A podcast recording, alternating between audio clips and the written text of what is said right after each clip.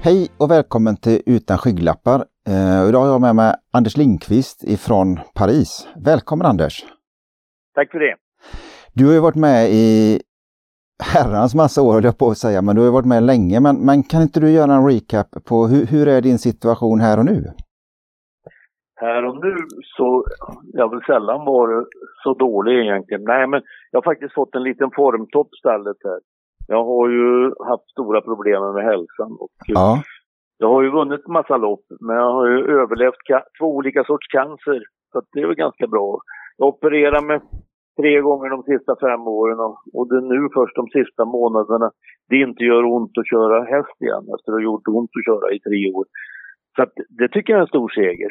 Och sen så hästarna som står i mitt stall går riktigt bra för dagen så att det är väldigt roligt. Jag är på väg tillbaka. Inte helt slut än, 68 år gammal. 68 år ung kanske man ska säga. Ja, ålder är bara en siffra, det, det säger vi va?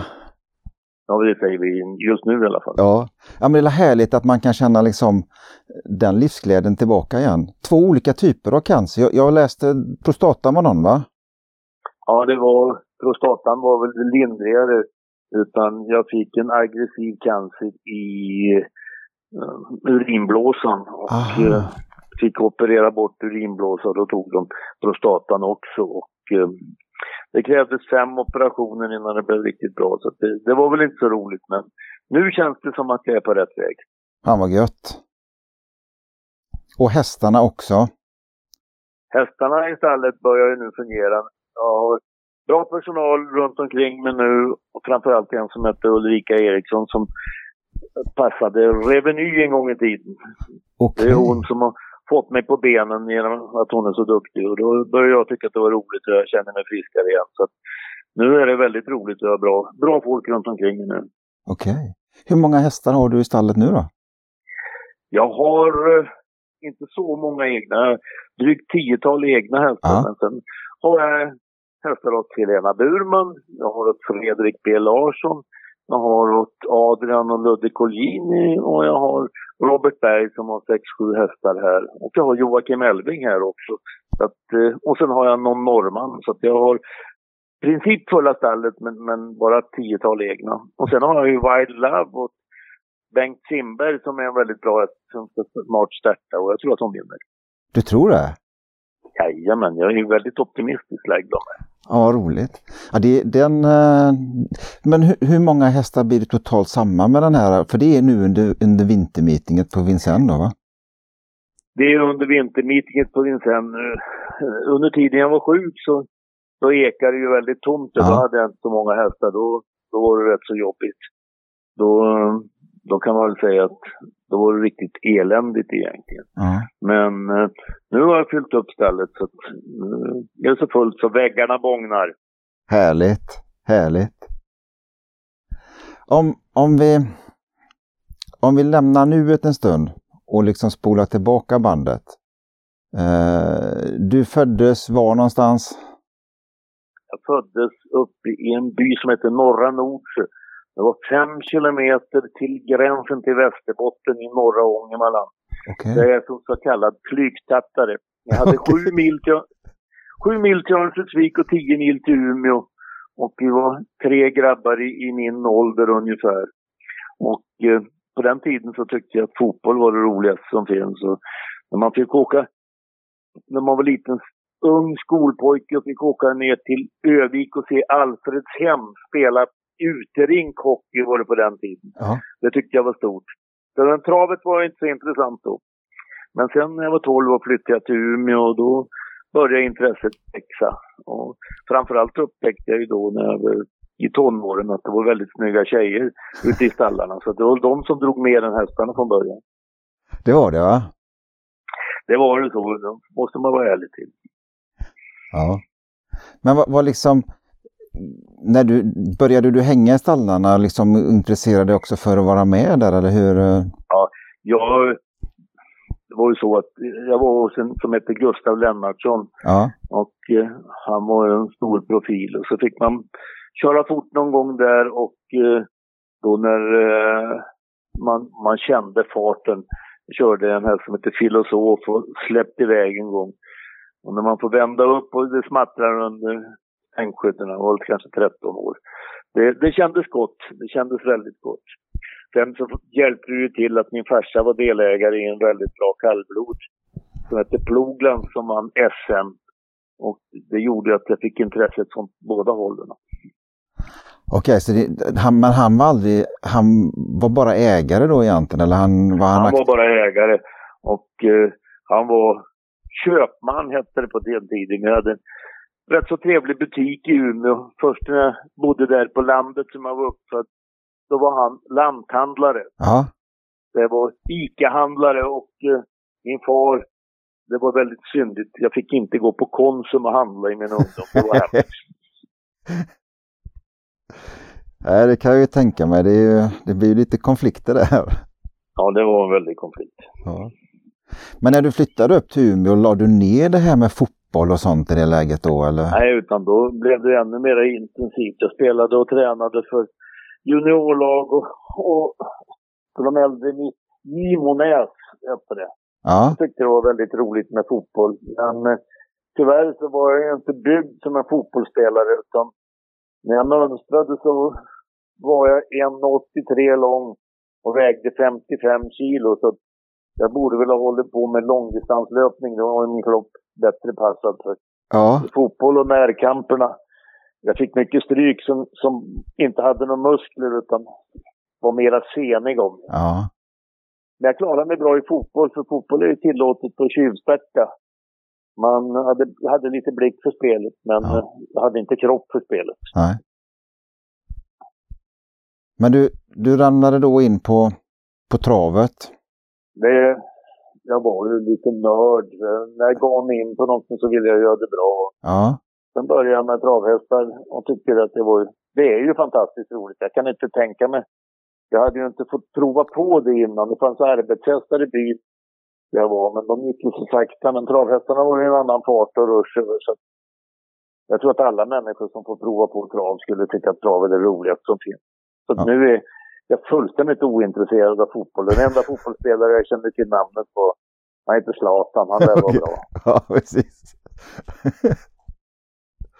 ja, och vad, vad när, kände du tidigt direkt liksom att, att det är det här jag ska pyssla med?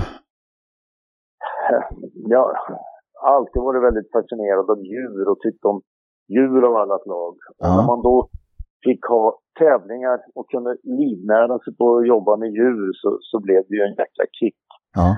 Och eh, jag tror att jag har en viss känsla för att hålla på med, med djur och hästar. Så det är väl kanske det som gjorde det hela, som då, tävlingsinstinkten.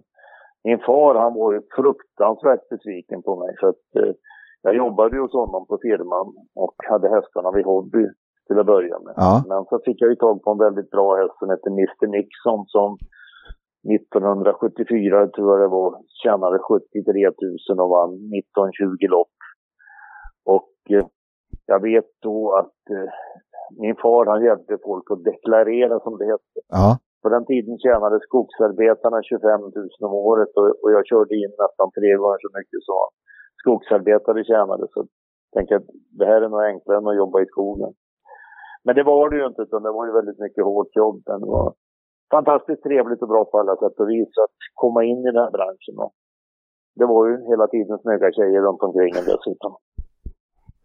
Men var, var det var det där och då som, som, eller hade du redan startat din tränarrörelse då? Nej, jag började ju, köpte några dåliga hästar. De första var väl inte speciellt bra, men jag vet att jag hade folk som jobbade åt mig tidigt och, och eh, jag var väl bara 19-20 år när jag drog igång som amatör. Jag var, var relativt dålig amatör och hade inga stora framgångar tills jag fick fram den här hästen Mr Nixon som tjänade så mycket pengar. Ja. Jag var väl 21-22 år gammal då. Det var inte illa att köra in så mycket pengar för en sån slyngel som jag. Nej. Nej, och det öppnade, öppnade det mycket, mycket dörrar? Ja, det öppnade dörrar. Framförallt så körde jag in pengar så jag hade råd att köpa fler hästar. Och ja. Satsade och jag köpte hästlastbil och, och började dessutom som hästtransportör för att när jag ändå åkte på trav så kunde jag väl ta med mig fler. Ja, just det. Så ett tag uppe i Norrland hade jag tre stora hästtransporter och skötte de flesta hästtransporterna på Umeåker. Driftigt? Ja, min far var ju affärsman. Ja. Så jag var väl lite driftig och lite affärsman. Och, och gjorde en del bra affärer medan jag jobbade ihop med min farsa. Köpte bland annat ett hyreshus tillsammans med en kompis som gav mig en bra grundplåt. Och var duktig på att sälja äkta mattor faktiskt. Okej. Okay. Jag var riktigt kunnig på äkta mattor på den tiden. Och det kunde jag det mesta om det. Men det var nu snart 40 år sedan så att 50 år sedan eller snart. Oj då, tiden går fort. ja, precis. Det, den gör ju det när man har skoj. Ja, jag har haft skoj nästan hela tiden. Förutom här perioderna varit sjuk. Så. Men eh, det här livet med hästarna har varit fantastiskt roligt och jag är lyckligt lottad. Jag har fått tävla och kört lopp i 19 länder och de flesta gånger av de länderna har varit inbjudna att köra i. Det var det härligt. Det är fantastiskt. Jag tror inte att någon har kört i fler länder än vad jag har gjort. Inte ens Jorma Kontio. Det tror du inte? Nej, jag har fått köra på lite udda ställen. Jag har tävlat i Abu Dhabi. Det är nog ingen annan som har gjort, så de har bara kört två travlopp där. Ja, det, låter, det låter ju lite exotiskt får man ju säga. Och som tränare har jag testat som har startat i England och, till exempel. Sen har jag besökt udda travländer som inte jag har kört lopp i och har väldigt många goda vänner i både Australien och Nya Zeeland som jag har blivit inbjuden att åka och köra lopp. Och jag har minnes, jag har sådana hederslopp i Serbien som jag inte har kört igen. Jag har, jag har goda vänner i ett nästan tiotal länder till som jag inte hunnit kört i. Så det var hälsan som satte stopp för att slå det. Jag hade hoppats att jag skulle kunna komma upp till 30 länder men det blev ju lite problem när man blev sjuk. Ja. Men när jag började bli frisk så har man den där eländiga coronan. Och sen kämpar man mot åldern. Men jag tycker 19 låter rätt så bra ändå. Det, det är ju inte att förakta kan jag ju säga, helt klart. Men, men efter det här med Mr Nixon där då, då, då köpte du in lite mer hästar. Eh, hur, hur liksom, vad, vad hände där sen? Ja, jag hade ju några bra hästar som jag hade ju många, köpte in eh, gamla trötta hästar och som var gamla snabbloppare och tog upp dem till Norrland. Och ibland så hade jag, hände att jag hade sex av tolv startande som, som kom på mitt stall i snabbloppet. Så jag var expert på att köpa trötta hästar och försöka göra dem glada. Ja. Hade lite annorlunda träningsmöjligheter och, eller idéer om hur man ska träna dem och så. så. Jag var bland de första som, som hade hästarna väldigt mycket i hagen, för det hade man inte på den tiden. Nej. Och började köra barfota tidigt och, och startade ofta. Eh, jag tror utav de hästar som har startat mest i Sverige på ett år så, så har jag relativt många av dem. Jag undrar om inte jag har fyra, fem av de tio som har startat mest Okej. på ett år. Du, du, du, eh, du, såg, alltså du, du låter dem egentligen starta sig och hålla sig i form via att starta dem då, eller hur? Jag, jag tror att jag hittade ett sätt hur tidigt att hästarna klarade av att starta tätt. Först så, så gällde det att ha dem rätt och fräscha. Vi ja. var noga med att fräscha upp dem och sen så byggde vi upp dem. Jag tränade ridträning och tränade annorlunda träning och tränade backträning. Och sen när de var i form så, så startade vi ofta. Och när de startade så var det väldigt viktigt med både mycket uppvärmning och nedkylning. Att, att hästarna inte sprang direkt in i stallet utan hästarna skulle träckas av och få bort mjölksyran så att eh, då kunde de starta ofta. Ja, för det, det med, med, med ridträning och backträning och sånt, där måste du ha varit väldigt tidig vi var ju väldigt tidiga i Umeå med att träna backe. Vi hade fina träningsmöjligheter. Ja. Och eh, vid ridträning var att jag hade många tjejer istället som jobbade som kom då från ridsporten. och De var duktigare på att rida än att köra. Och jag försökte lära mig av andra eh, hästgrenar. Att eh, ta det bästa från dressyrsporten och så att man kunde få hästarna liksidiga. Jag tror att det är viktigt att man jobbar med gymnastik med hästarna. Ja. Ja, det tycker jag, det, det tycker jag är intressant att höra för det, det tror jag med att en, jag menar, en, en, en häst, eh, det gäller ju även, alltså lyssnar man på många elitidrottare så deras råd är att träna massa olika sporter innan du specialiserar dig för att bygga olika muskler och, och det tror jag... Det är lite grann så jag lägger upp min träning. Men tack vare att jag kanske har överarbetat det så har jag sällan fått fram tidiga hästar utan eh, då blir de så allsidiga så att de blir inte snabba med en gång Nej. som tvååringar utan ja, jag tycker att jag fått kanske lite sena hästar. Och om du bara tränar dem att springa fort så kan du snabbare få dem mycket snabba men man lägger inte lika grund, bra grund i det hela så att de når inte den, den topp man kan nå som äldre om man är för ensidig. Nej. Ja, det, det är ju... Det gäller ju att hitta sin, om man säger så, nisch i den här delen. Ja, jag kan säga jag har inte vunnit många tvåårslopp. Nej, men du har vunnit en del större lopp? Treårslopp och ja. fyraårslopp? Ja, jag har vunnit rätt så många ja. lopp för den äldre eliten och jag har vunnit en del jag är stolt över att ha vunnit derbyt både i Sverige och i, i Frankrike. Det är inte så många som har gjort. Första riktigt stora stjärnhästen som du tog fram eller fick fram, vilken var det? Ja, det var väl den här Mr Nixon. För man vinner ju inte 20 lopp ett och samma år om man Nej. inte är riktigt bra.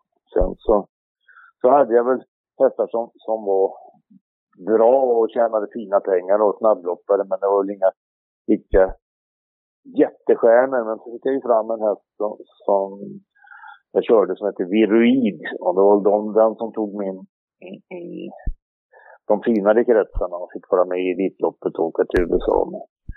Det var inte illa att vara med i Elitloppet på den tiden. Jag var 33 år gammal och, och åka till USA 33 år gammal. Så det var bra.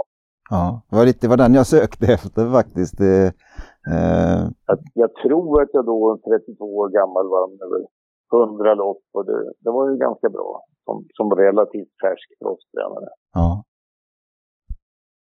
Blev du proffstränare där någon gång när du började, typ, vad är vi för årtal nu? Ja, det var, jag blev proffstränare tror jag 1980. Jag tror att jag, eh, jag hade ju aldrig jobbat som lärling hos någon. Utan kom ju då från amatörleden och det var inte så populärt att bli proffstränare utan att ha gedigen utbildning som de tyckte. Ha varit lärling. Men jag sa att jag hade inte tid att vara lärling. Jag var lite kaxig. Jag ville inte bli lärling hos någon, kommer jag ihåg jag sa. Det var väl kaxigt. Jag vill inte lära upp någon annan och, och jobba åt någon annan. Utan det är mina yrkeshemligheter. Så. Jag fick inte bli proffs, men då sa jag det att eh, nu ska jag jävla vinna så många lopp så jag ska komma med Expressens rikschampion. Då kan inte hindra mig från att bli proffs. Då vann jag 73 lopp som amatör.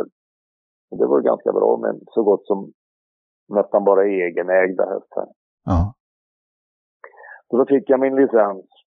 Och så började det bra som proffs. Så första dagen, då fick man den vid årsskiftet. Då var det andra eller tredje januari. Den närmaste det var bra, det var Gävle. Åkte till Gävle. Startade tre hästar och vann alla tre. Så det började bra. Ja, då, då måste det ha blivit lite skriverier om det hela med att du gjorde reklam för dig själv. Ja, det, det, det var en bra början. Ja. Vad,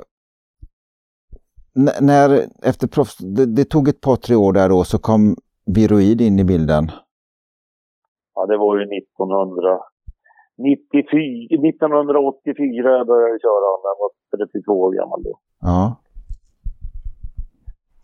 Vad, eh, vad betydde han för dig? Ja, det var ju att man fick smak på att vara med i elitserien. Det var fantastiskt härligt. Och det var han som då gjorde att jag valde att flytta söderut. Jag var ju tränare på Umeåker då. Ja.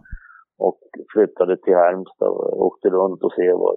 Jag tyckte Halmstad låg bra till geografiskt bredvid. Eh, inte så långt från Jägersro och Åby och bra slagläge. Och tyckte att det stall och det jag kunde få till där skulle kunna passa mig. Så det, det var bra. Det enda jag inte visste, det var hur ofta det regnade och det var väl inte det roligaste. Och Halmstad kan ju låta trevligt men eftersom jag inte är någon som gillar att vara och bada, faktiskt, de har ju fin strand där. Ja. Eh, I Tylösand. Men jag var där i 20 minuter, sen var jag uttråkad. Så 20 minuter det är vad jag har varit på stranden i Halmstad. Okej. Okay. det är inte min grej att ligga i solen. Jag, jag ligger hellre i skuggan och läser en bok i Svall om jag ska vara ledig. Ja. Men vad... vad Sol, solsemester har jag aldrig varit på hela mitt liv. Det har du aldrig varit på? Nej, nej, nej. Det intresserar mig inte det minsta. Det måste hända någonting hela tiden? Ja, det måste hända något. Det, det gör det när man håller på med hästar. Då händer det något hela tiden. Ja. Hur många hästar fick du med dig ner? Det är inte alltid positiva saker som händer utan man kan ju vara jättenöjd och man är glad att åka hem och ha, och ha någon häst som, som har gjort det bra. Så kan man ha någon som har kolik eller sjuk eller så. Ja. Det, det händer något men det är inte alltid positivt. Nej.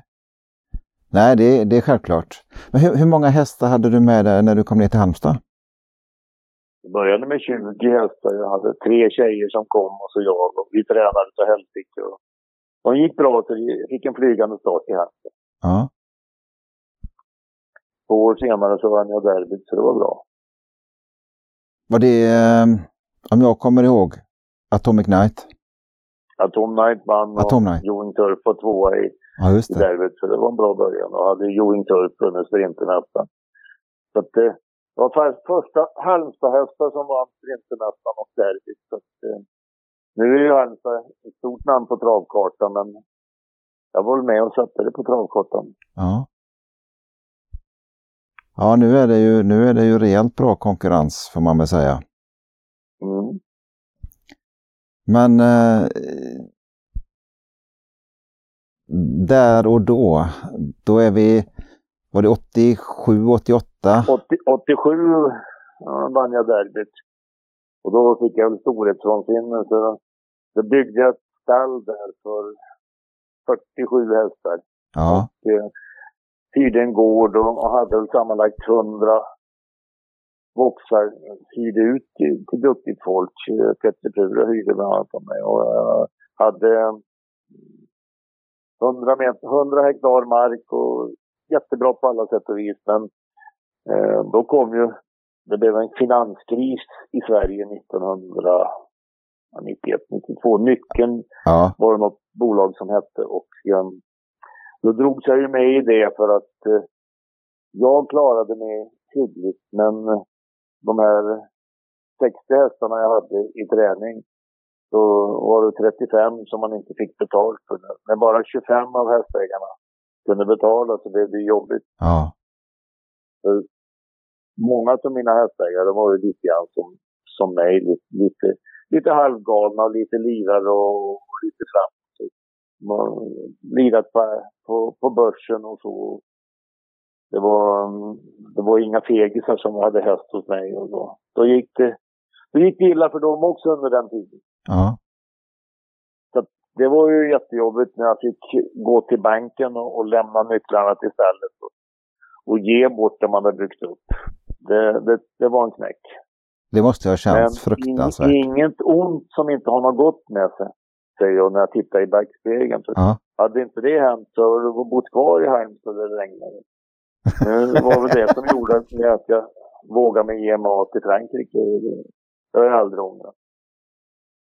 Vad, vad, vad, var det, vad var det, alltså det är självklart i det läget så hade du ingenting kvar i, i Halmstad och, och förmodligen kanske inte så jättepositiva känslor för det heller efter det som hade hänt. Men, men var du redan ja, det... där inne på Frankrike sedan tidigare eller? Nej, jag, jag körde ju en jättefin häst som hette Activity och var nere och ja. Och då fick jag ett erbjudande av Jean-Pierre Dubois om han ville att jag skulle komma. Då hade jag väl en 25-30 hästar i träningen då i Sverige. Ja. Men tyckte inte att jag hade tappat lite sugen på det sättet och tyckte inte jag hade speciellt bra hästar i träning. Så när jag då fick chansen av eh, Jean-Pierre Dubois, det är ju ungefär om du spelar i i HBK, i Halmstads fotbollslag. Och så får du chansen att spela för PSG. Så eh, då var det inget svårt val. Nej. Och eh, det var ju väldigt fantastiskt. Jag hade åtta hästar åt Jean-Pierre Dubois och körde in 11 miljoner franc. Och hade 15 procent på det. Så det blev över 2 miljoner i, i jag tjänade första året. Och fram. Det gjorde att jag vågade ta steget och, och öppna eget här i Frankrike. Det gick jättebra från början och eh, jag hade sagolikt år ett år. Jag körde in mest pengar av alla tränare i, i Frankrike. Det var bara Stig och Johansson som körde in mer pengar i Europa. Körde in över 3 miljoner euro. Det var, det var makalöst bra. Men sen började sjukdomar och elände och det var svårt att resa sig från. Ja. Det, det kan jag tänka mig. Men har du... jag är egentligen friskare nu än jag varit på 15-16 år, så det, det, är ganska trevligt. En del blir äldre och äldre. Sista året har jag blivit yngre och yngre, men då har det varit corona istället. Du, du har kanske blivit renoverad under tiden här nu då? Ja, jag har blivit renoverad under tiden. Här. Jag kände mig de sista operationerna som jag var 100 år och helt slut. Men den kommer tillbaka lite undan för undan konditionen och jag tycker man känner mig ganska fräsch och fin för dagen. Ja, det är ju trevligt att höra. Just det här med, om man säger som, nu, nu pågår ju vintermeetingen på Vincennes. Eh, mängder med hästar, stora lopp, mycket, mycket tävlingar den biten. Men du har ju en förkärlek för hoting. Ja, jag älskar ju de, de små banorna. Det, det finns ingenting som gör mig så glad som när jag åker och tittar på Hoting eller banor som bara kör några dagar om året. Där det ja. fortfarande är det ideella engagemanget. Och det glittrar ur ögonen. Och jag har ju fått vara konferencier uppe i Hoting. Och bland det roligaste som finns, det är att vara konferencier ponnytävlingarna. Okay. När man ser glädjen av de här tjejerna och killarna som vinner ponnylopp och har rest långt. Så det är inga pengar alls. Nej. Det gör mig så glad att se det. Så att, eh, ja, det är bland det roligaste som finns. Och den stämning och den, den känsla för sporten. För man åker inte upp till Hoting för att man ska bli miljonär. Utan för att man älskar travsport. Så att man, man möts av likasinnade där. Ja. ja för de, de kör bara eh, fyra dagar eller vad är det? Tre dagar om året. Tre, tre dagar? Man kör en vecka. Man börjar en lördag, tisdag, fredag som regel. Och eh, det, det är som en enda stor familj allihop som är där. Ja, det är häftigt. Ja, det, är, det, är, det är någonting jag rekommenderar alla att, att åka dit och uppleva miljön och känslan att vara där. Ja, för det, det, blir ju det blir ju som du säger när man kommer ut på de här, det, det ideella delen, alltså det, det man kommer in i hjärtat i, i alltihopa. Jag vet inte hur många år, men Loket har kanske varit där i 25 år i rad. Han är också en sån där som älskar det hela. Han är ju lite svårflörtad och varit med om det mesta. Hoting, det, det är något som, som värmer hans själ. Det är det va? Mm. Jag har Rickard, Skog, Rickard M Skoglund som en toppdriver. Han, han tycker nästan att det är roligare med, med det än Elitloppet. Okej. Okay. Men hur, hur, hur är det alltså för mig som aldrig har varit där uppe och, och alltså Bor man då runt omkring på stallbacken och man umgås på ett annat sätt eller hur blir det? Ja, det, det, det är något som händer varje dag. Man umgås och man blir som en stor familj. Man, man kan, de kanske kör på varandra i loppen och så, men de som stannar kvar det, det blir en, en väldigt härlig gemenskap. Det, det går som inte att förklara, men den stämning och den, den kärlek till sporten. Och sen så berättas det gamla minnen och rövarhistorier och ja, man umgås på ett fantastiskt sätt. Ja. Det går inte att förklara, det måste upplevas egentligen. Ja, jag får, eh, när, när den här coronan har, har släppt så får man boka upp en resa dit upp och åka upp och kolla. Ja, det, det rekommenderar jag. Men kan du, kan du känna den typen av känsla om man säger som i, i Frankrike? Ja, det finns här också samma sak. Utan I det här landet finns det massvis med små banor som bara kör en helg. Som kör en lördag, söndag. Och då här gör man det enkelt för sig. Ja. Här har man ingen bana utan man bara har en, en åker som man plattar till. Man köper gräs. Okej. Okay. Och det finns, det finns nästan ingenting där. Utan eh, man kommer dit. Det finns banor som, som ligger vid havet. Så att när tidvattnet sjunker undan, då går man och stakar ut banan. Och sen så drar man dit måldomartorn på traktor och så vidare och sen så kör man. Och så får man inte bli försenad för då får man ställa in sista loppet för då kommer tidvattnet tillbaka så det gäller att vara snabb. Och sen är det ju som tack vare tidvattnet då, så, så är det naturliga läktare man sitter där lite högt eh, publiken och, och ser på loppen. Ja, det, det, är, det är en upplevelse att vara på landet här i Frankrike också.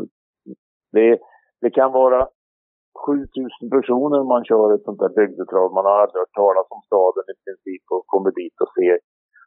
Det enda parkeringsplatsen är på en åker så att de, de måste, om det regnar måste de ha en traktor så de kan dra bort den ifrån så man tar sig inte ut med sin hästbil. Så det, man sjunker ner i gräset. Ja. Men det, det, är en härlig atmosfär och de, de är fantastiskt duktiga på det, fransmännen. Att organisera. Det blir som ett barnens dag. Det är som ett tivoli som kommer och man slår upp och man, uh, de slår upp sina tält och man äter och mår gott tillsammans där. Vad häftigt! Och det, det här, är det, är det återkommande event då på de här? Så de kör det? Ja, de, de kör som regel en gång om året. Varje större stad eller ställe vill gärna hålla sig med en travbana. Så det finns ju 220 banor i det här landet. Och utav de här 220 banorna så är det kanske 10 som är som våra svenska banor, att man har eh, kontinuerligt tävlingar och att man har anställt folk. 210 av banorna de, de drivs ideellt med, med folk med travklubbar och så som, som organiserar det hela och så får de låna en traktor och av kommunen eller stan och så fixa till det. Eller någon eldsjäl som klipper gräset och fixar till några veckor innan. Och helst ska det nästan gå kor eller så på den där banan för det kommer inte någon sorkare och gör sorkhål. Så att det, man får hålla banan lite under uppsikt så att inte den undermineras av andra djur. Men nej, det finns bättre och sämre anläggningar men, men eh, generellt sett så kan det vara helt underbart men det börjar vara jobbigt när man blir äldre för att det skakar och det är lite stökigt, stötigt att sitta och köra. Så att nu på äldre dagar så föredrar jag att titta på tävlingarna och inte köra dem själv. Aha. För det är obekvämt som kusk. Ja, men det kan jag ju tänka mig. Men för hästarna gillar det, för de är ju uppväxta på gräs och springa på gräshagar och så. Så för hästarna är det fantastiskt skonsamt. Hästarna gillar det. Ja. Är det, är det även alltså om man nu tar det, det är egentligen samma typ av hästar som är så även, även eliten kan åka ut på de här och tävla, eller hur? Ja, det finns, det finns något som heter Grand Circuit på gräs, grässerie. Men eh, det är alltså eh, vissa hästar som passar för det. Man ska vara lite hög i steget. Ja. Typ Queen kommer du ihåg, som, ja, som ja. hade en väldigt låg gång. Ja, precis. Hon passar, passar absolut inte in för att när de då springer tillbaka och de inte lyfter, då drar de hovarna i gräset om gräset ja. är långt. Och då blir man jättetrött. Så man ska ha lite högre gång så att man, man kommer undan gräset. De som inte lyfter hovarna, de får ju jobba när, när hästen drar fram benet så är det ju normalt i luften. Men på gräsbanan så, så hindrar ju gräset det. Ja. Så då, då, blir de trötta i en muskel de inte är vana att jobba med. Ja, just det. Men många gånger så, så, kan man få fram väldigt bra form på hästarna om man tränar på gräs. Så att de blir lite tröttare, blir mycket långsammare och så. Så att eh, hästarna går fram emot eh, av att tävla på gräs. Så kan man köra en par starter på gräs och så kommer den på vanlig bana. så har de ofta gått fram i form utav det. Det blir som att springa på luft nästan och komma på en slätt... Eh... Ja. Fan vad häftigt. Det, det är en av fördelarna med Frankrike också. Ja. Men det blir, det blir, och det, det blir också, Frankrike är ett stort land det med. Hur mycket ja, reser du? Det är ett väldigt stort land och det är mycket resor och, ja. och planerande. Och det händer ju söndagar att man kör, och helger framförallt, att man köper 20-25 banor på en och samma dag. Och då gäller det att välja sina strider så att jag har inte hunnit med alla banor här. Men jag kanske kört 140-150 banor här i Frankrike. Ja. ja det, det är skönt, då har du lite kvar att uppleva fortfarande. Jag har lite grann kvar att uppleva, men nu tycker jag att de där sämsta banorna, de står jag över. För ja. vissa banor har ju, ja, vid ett besök här, eller de som kommer hit brukar jag visa avarterna.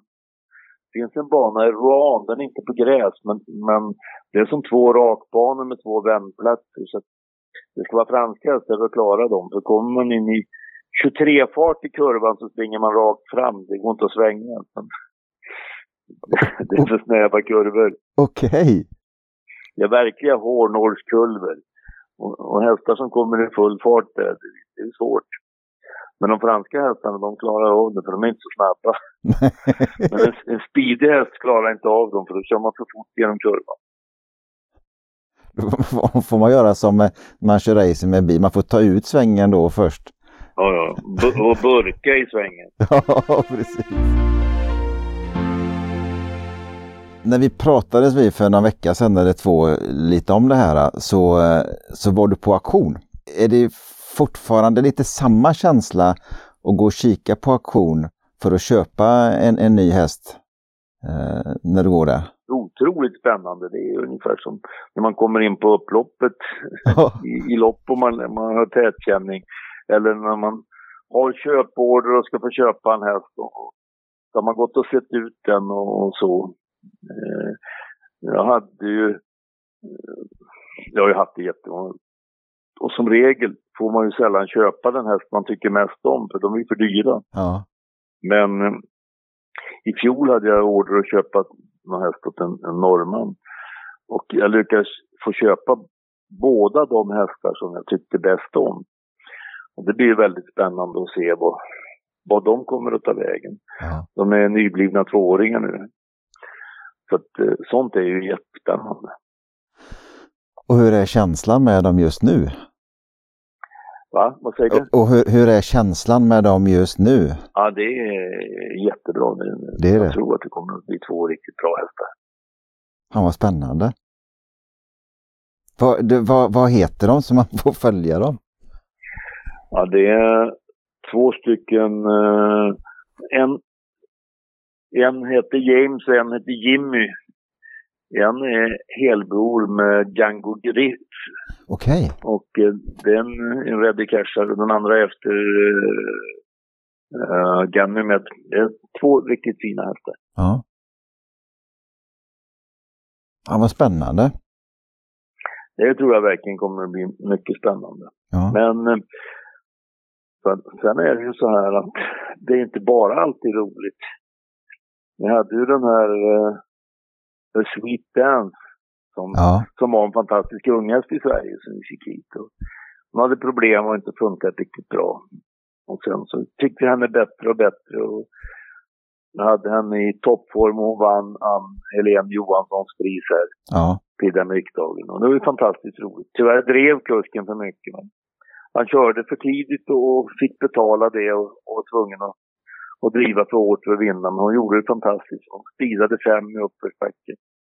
Och det är nog den snabbaste häst jag har tränat under min snart 50-åriga karriär som travtränare. Jag har aldrig haft en häst som kunnat springa så fort i 500-600 meter som hon. Okay. Och sen så efter loppet får vi höra att hon är såld och står till avel. Sånt känns ju jobbigt. Ja. Det är inte så lätt att få fram så snabba hästar. Nej. Ja, det, det kan jag förstå att det är eh, all den energi och allt det som man har lagt ner i och, och man ser liksom framgången över det och effekten och så helt plötsligt. Hmm. Det jobbigaste hästtapp jag gjort i hela mitt liv, det var jag hade en häst som hette Atas Fighter L. Ja. Den hästen eh, fick jag som fyraåring från Tommy och Leo hade problem med skador. Men vi lyckades vara tvåa i derbyt och så fick vi bygga upp den och fick en väldigt fin femårssäsong med att bland annat kvala innan till derbyt, men, eller till Elitloppet. Men jag valde att stryka i finalen för att jag tyckte att han var inte mogen för att, att gå två gånger samma dag. Nej. Och avslutade säsongen med att vinna i Paris. Han eh, vann europeiskt femmånaderschampionat 1990 tror jag det var. Ja. Ja, jag måste tänka efter. Jo, 1990 var det nog. Och eh, det var ju fantastiskt att få vinna i Paris första gången jag körde. Och eh, sen så skadade han sig på vägen hem och fick lite problem. Och vintertränaren så, när han comebackade på vintern så, på våren så var han dålig i halsen. Och han flyttades. Och det var jobbigt, för jag visste att det var en otroligt bra häst. Ja. Det var jobbigt. Jag hade bland annat köpt och gjort en simbassäng åt han, eller en skrittmaskin i vatten för hans dåliga ben. Och byggt upp han och tjejen som passade han hade bara egentligen en passhäst och, lägga ner sig på, på den här. Och skrittade han i flera timmar om dagen för att han skulle bli bra. Så tappar man han. Det kändes jobbigt. Ja. Ja, det kan jag tänka mig att det blir en, eh, en rejäl smäll. Ja. Då, då sov jag på, inte på en vecka. Nej. Nej, det, ehm, det är klart att det är ju, det är ju nackdelen. Att det... Så att, eh, faktum är så här. Um, det tog mig hårdare än när jag fick besked att jag hade cancer. För då hade jag ju levt ett bra liv och tänkte så här att eh, jag har sju barn och jag var ju inte nyfiken. Och, och jag dog ju inte heller så att jag överlevde ju. Men, men det, var, det var jobbigare än vad jag trodde att, att överleva och komma över det hela. Ja. Då är det också väldigt roligt att höra att du har ett par fina tvååringar och du har fullt med hästar ifrån svenska tränare där nere och att det går bra och att det finns en livsglädje hos dig Anders. Ja, livsglädje det har jag ju haft så gott som hela tiden. Men äh, när man käkar fällgift då har man inte mycket livsglädje kan Nej. jag säga. Nej. Nej. Det har varit otroligt kul att få prata med dig. Jag är jättetacksam för att du ville vara med här. Eh, och självklart, jag ska följa James och Jimmy och kolla upp hur det går med dem framöver. Och så önskar jag dig all lycka till. Sen så kan jag säga som alla som orkar lyssna på det här. Kommer de till Paris, inte rädda att slå mig en signal. Jag brukar ta emot de flesta gäster och bjuda på en kopp kaffe och en liten pratstund. Men jag är inte på plats under Hotingveckan. Precis. Då får man ställa kosan åt andra hållet istället. Ja. Ja, det är en schysst invit Anders. Den, den tar vi med oss helt klart. Låter trevligt. Trevligt att få prata med er. Du, tack så jättemycket. Tack så mycket. Hej, hej. Hej.